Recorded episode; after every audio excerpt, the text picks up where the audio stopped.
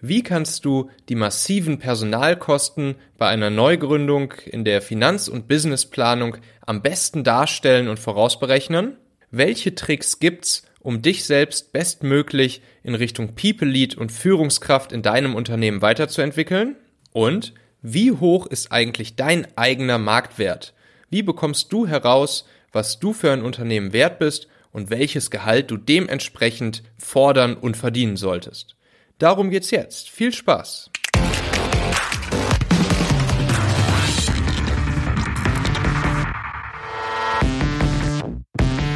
Hallo, herzlich willkommen bei Folge 42 des Talente Podcasts.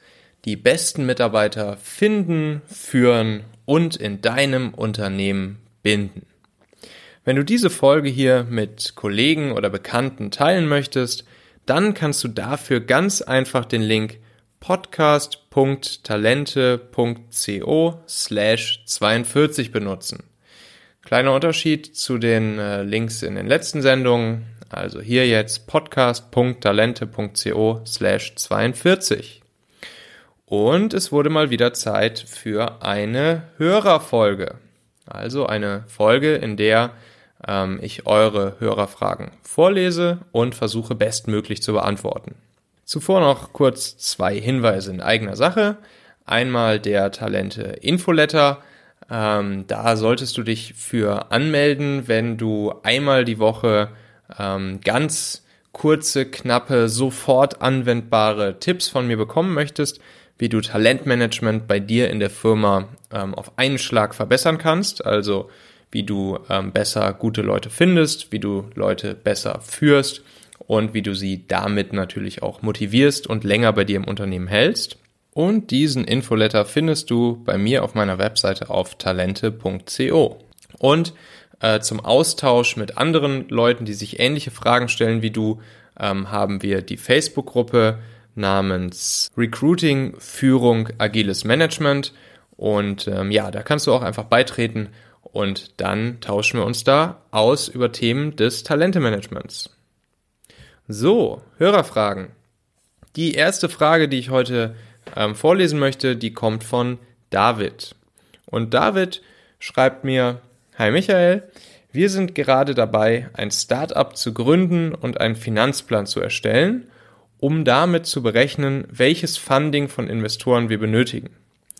Wie kann ich am besten die Personalkosten für unser Team im Finanzplan darstellen? Hast du hier einen Tipp?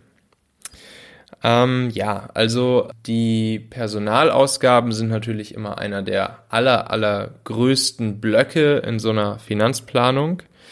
Ähm, wir haben das damals, äh, als wir unser Startup gegründet haben, äh, auch echt unterschätzt. Also äh, wir haben irgendwie ja am Ende äh, der Berechnung, der initialen Berechnung unseres Finanzplans gar nicht solche riesigen Blöcke für äh, Personalausgaben da drin stehen gehabt. Und ähm, ja, das ist natürlich irgendwie komisch. Die Personalausgaben sind wirklich das, was immer am meisten reinhaut. Und äh, was ich auch schon oft erlebt habe, ist, dass Gründerteams einfach vergessen, sich selbst äh, mit in die Finanzplanung reinzuschreiben und ihre eigenen Gehälter mit aufzuschreiben. Natürlich äh, sollte das Gründerteam jetzt, ähm, gerade wenn es in, Geld von Investoren einsammeln möchte, es nicht übertreiben mit dem eigenen Gehalt. Aber Nichtsdestotrotz müssen die Gründer ja auch von irgendwas leben und äh, dementsprechend äh, muss man sich natürlich auch selbst mit in die Finanzplanung reinschreiben und sein eigenes Gehalt ähm, ja damit berechnen. Und ähm, dann würde ich sagen, muss im Finanzplan einfach für jeden Monat über die nächsten Jahre hinaus berechnet werden, wie, mit wie vielen Leuten ihr ungefähr plant bei euch im Unternehmen. Also in der Regel werden es wahrscheinlich gerade am Anfang erstmal nur die Gründer sein, dann kommt vielleicht irgendwann der erste Mitarbeiter dazu. Bei uns war es dann so, dass wir äh, unseren ersten Mitarbeiter eingestellt hatten, der ein, ähm, ein Developer war. Hm, dann kommt vielleicht irgendwann der zweite Mitarbeiter dazu, vielleicht ein, ein Werkstudent, der dann nicht ganz so teuer ist, oder ein Praktikant. Und ähm, ja, entsprechend den anderen äh, Zahlen im, im Businessplan und in der Finanzplanung müsst ihr euch dann eben überlegen, äh, wie viele Mitarbeiter auf welchen Positionen werde ich voraussichtlich in den nächsten Monaten brauchen, um meine Ziele zu erreichen. Wir haben dafür ähm, damals äh, ein ganz cooles Excel-Sheet im Internet gefunden. Ähm, und zwar gab es das bei fürgründer.de. Das ist ähm, das ist die Seite vom vom lieben René Klein. Und das hat uns wirklich sehr sehr gut weitergeholfen. Dieses Excel-Sheet. Das das war also top ähm, aufbereitet und und top ja vorausgefüllt, so dass wir da nur noch unsere eigenen Werte eintragen mussten. Und wir haben dieses dieses Excel-Sheet von Fürgründer äh, tatsächlich dann auch über mehrere Finanzierungsrunden hinweg eigentlich immer wieder benutzt und natürlich auch immer wieder angepasst. Aber ähm, ja, diese, diese gute Darstellung aller, aller Einnahmen und, und Ausgaben und das, die Modellierung des Wachstums und der Kosten und auch eine, eine wirklich gute Darstellung von Graphen, also zum Beispiel auch, wann man dann mit einem Break-Even rechnen kann und eben die gesamte Liquiditätsplanung und Rentabilitätsplanung für ich glaube, in diesem Excel-Sheet konnte man drei oder fünf Jahre im Voraus das Ganze ausrechnen. Das hat uns wirklich sehr geholfen. Und ich habe jetzt gerade nochmal geguckt. Also dieses Excel-Sheet gibt's auf fürgründer.de nicht mehr. Aber was äh, der René Klein und das Team ähm, von Für Gründer mittlerweile gemacht haben, ist, dass sie eine, eine weitere Plattform gegründet haben, die heißt Unternehmerheld. Und ähm, auf dieser Plattform unternehmerheld.de, da gibt's mittlerweile ja, eine, ein, ein ganzes äh, Finanzplan-Tool, ähm, welches man dann online bedienen kann.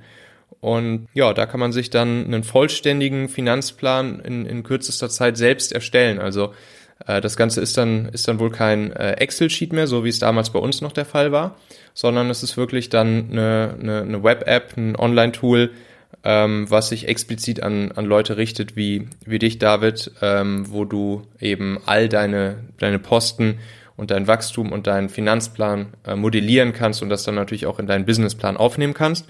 Und da gibt es dann natürlich auch den großen Bereich der, der Kostenplanung für das Personal.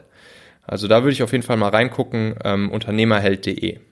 Ich werde den Link dorthin hier in die Show Notes, in die Notizen von dieser Folge posten. Ja, und ansonsten ähm, ist es natürlich auch so, dass, dass man im Großen und Ganzen ähm, Vermutungen beziehungsweise äh, Hypothesen aufstellen muss, wie sich das weiterentwickelt, ähm, eure, eure Finanzplanung im Sinne der Personalkosten. Keiner kann dir jetzt genau sagen, wie viele Leute ihr in einem halben Jahr oder in einem Jahr wirklich braucht, was die Leute da genau verdienen. Ähm, da musst du jetzt einfach ein bisschen ähm, ja, das Ganze abschätzen und entsprechend der anderen Zahlen, wie gesagt, im Finanzplan so modellieren, äh, dass es einigermaßen passt. Und das ist natürlich auch allen äh, Investoren ähm, oder auch Fremdkapitalgebern bewusst, dass ähm, du jetzt noch nicht tausendprozentig genau sagen kannst, wie eure Personalplanung in Zukunft aussehen wird. Die Laura hat mir geschrieben. Und die Laura schreibt folgendes. Ich weiß, ich bin kein Unternehmen, aber das, was du erzählst, interessiert mich sehr äh, vor allem das Thema Talente beziehungsweise Bewerbungsprozesse. Ich habe mich die letzten sechs Wochen damit ziemlich lang beschäftigt und aufgehalten. Mich würde mal interessieren, wie weiß ich überhaupt, was ich wert bin? Ähm, hatte gerade erst das Thema auf dem Tisch. Würde mich mal interessieren, wann bin ich für welche Position zu teuer oder zu günstig? Kann man das differenzieren? Klar, das liegt wohl auch am Unternehmen oder der Branche, aber ich wollte mal wissen, ob man das irgendwie herausfinden kann. Ja, liebe Laura, das ist natürlich äh, immer die Frage nach dem eigenen Marktwert. Und äh, die Frage, die kann man äh, nicht ganz pauschal beantworten.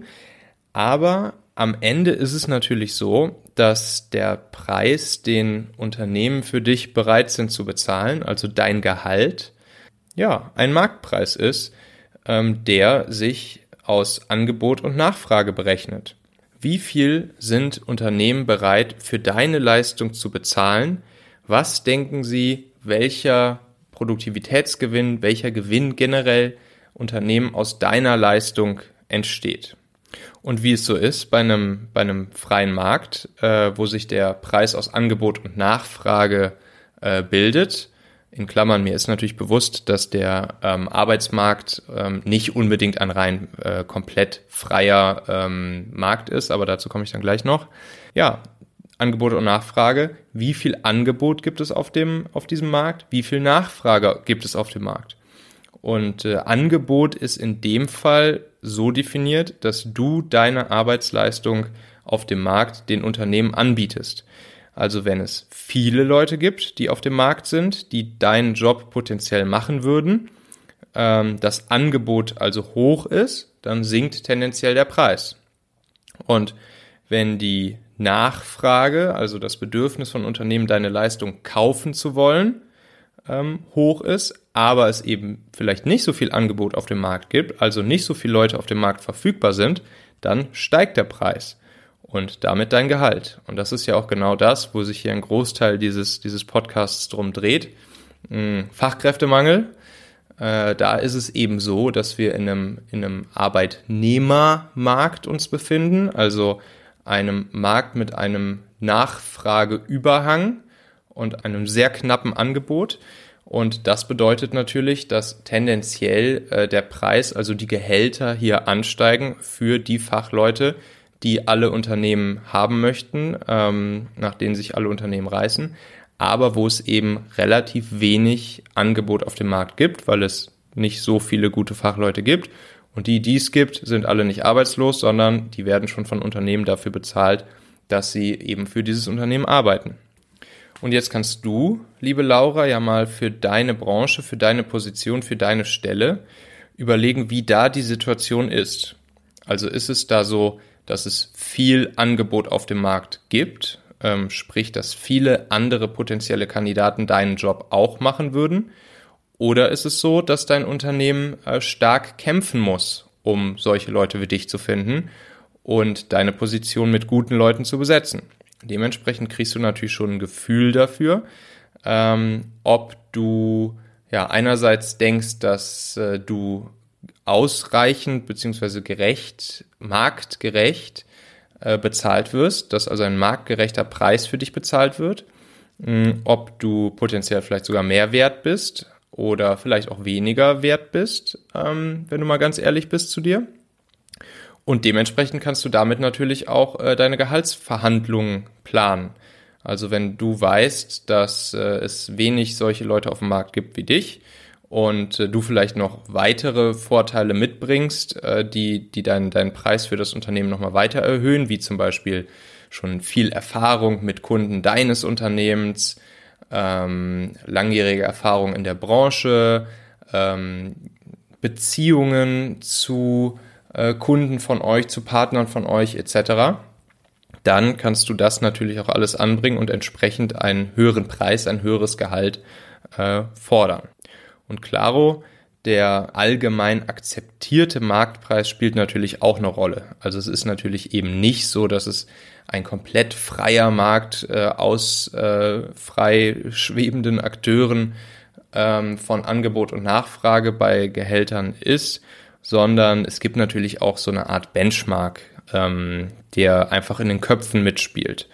Und ähm, ja, unter oder über den es zu kommen auch natürlich manchmal nicht ganz leicht ist, äh, weil es, weil es sich einfach ja so in den, in den Köpfen der Menschen und äh, der Marktakteure ähm, festgebrannt hat. Und in größeren Unternehmen kommt natürlich auch noch dazu, dass du äh, zum Beispiel Gehaltsbänder hast, in denen sich deine Vorgesetzten nur bewegen können, um dein Gehalt anzupassen. Äh, vielleicht gibt es sogar Tarifvereinbarungen ähm, für bestimmte Jobs in, und für bestimmte Positionen in deinem Unternehmen etc. Also da ist natürlich auch oft es so, dass ähm, dass es gehaltstechnisch, ähm, ja, dass es da Grenzen gibt und äh, deinem, deinem Vorgesetzten da Grenzen gesetzt sind. Äh, in so einem Fall kannst du, wenn, wenn du jetzt merkst, dass äh, wirklich monetär da nicht, nicht viel mehr rauszuholen ist, obwohl du eigentlich das Gefühl hast, dass es äh, so sein müsste, dann kannst du versuchen, andere ähm, Kompensationen in deine Gehaltsverhandlungen mit reinzunehmen. Also du kannst zum Beispiel äh, danach fragen, äh, dein Fitnessstudio-Beitrag ähm, von der Firma bezahlt zu kriegen. Du kannst nach dem ÖPNV-Ticket fragen. Du kannst nach einem Fahrradleasing fragen. Du kannst nach einem Handyvertrag fragen, etc. pp. Das wirkt sich dann sogar auch steuerlich äh, günstig für, für euch beide aus.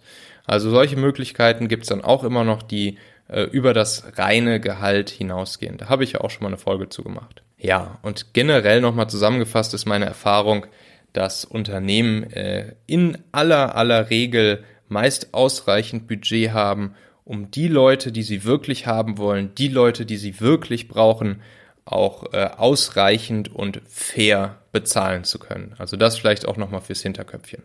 So, dann hat mir Alex noch geschrieben und Alex schreibt, Hi Michael, ich höre deinen Podcast, da ich mich in meiner Firma in Richtung People Lead orientieren und weiterentwickeln möchte. Welche Tipps hast du für mich auf dem Weg dorthin? Ja, Alex, äh, die Tipps, die ich da für dich habe, das sind natürlich all die ganzen Sachen, die ich hier in ähm, meinen ganzen Podcast-Folgen äh, erzähle. Ich würde sagen, ähm, das Thema Leadership spielt insbesondere so ab Folge 25 ähm, eine große Rolle, sowie natürlich auch in den Interviewfolgen, die ich mache. Ähm, da kannst du wahrscheinlich am meisten von lernen, weil äh, vor Folge 25 ging es mehr um das Thema Recruiting und äh, gute Leute finden. Und äh, jetzt sind wir eher so in dem Bereich, äh, wo es wirklich um gute, gute Führung, Leadership, ähm, Leute motivieren, Prozesse, mh, um das Beste aus Leuten herauszuholen, das Verhältnis zu Teammembern ähm, schärfen etc. geht. Und ähm, ja, neben meinen Podcast-Folgen kann ich dir natürlich auch noch den, den äh, Infoletter empfehlen, den ich am Anfang erwähnt habe. Da kannst du einfach auf talente.co gehen und deine E-Mail-Adresse eintragen. Da gibt's dann einmal die Woche kurze, knappe Tipps, von denen natürlich auch viele in Richtung Leadership gehen. Und was auch immer super wertvoll ist, ist einfach der Austausch mit, mit anderen guten Leads und äh, Führungskräften. Ähm, frag nach Mentoring. Ähm, such dir vielleicht irgendein eine Führungskraft bei dir im Unternehmen aus, von der du weißt, dass sie einen wirklich guten Job macht. Und äh, ja, sprich sie einfach drauf an. Sag ihr, du möchtest dich auch in diese Richtung entwickeln. Ähm, möchtest du mein Mentor sein? Ähm, kann ich zu dir kommen, wenn ich, wenn ich Fragen habe, äh, wenn ich konkrete Situationen habe? Mm, und ich glaube, davon kannst du dann auch super viel lernen. Und was du auch frühzeitig starten solltest, Alex, ist, dass du ähm, direktes Feedback von deinen aktuellen Kollegen und, und äh, Peers auf deine, auf deine Ambitionen einforderst. Also, wie schätzen deine direkten aktuellen Kollegen dich als Lead ein?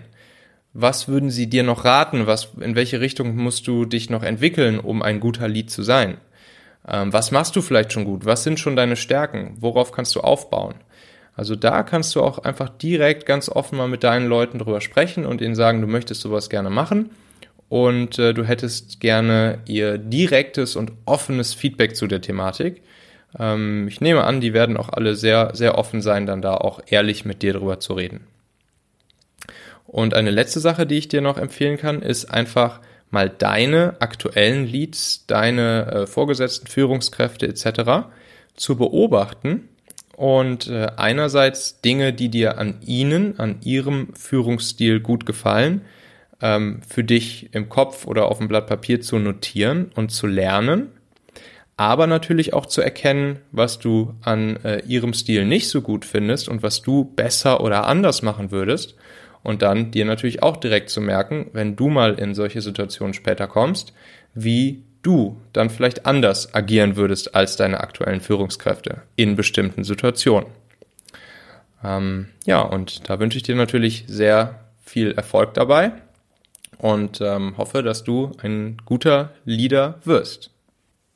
Wenn ihr das Gefühl habt, dass dieser Podcast hier wertvoll für euch ist, dann auf jeden Fall abonnieren auf iTunes und auf Folgen klicken bei Spotify. Gerne auch die 30 Sekunden investieren, um eine kleine Rezension und ein paar Sternchen auf iTunes dazulassen.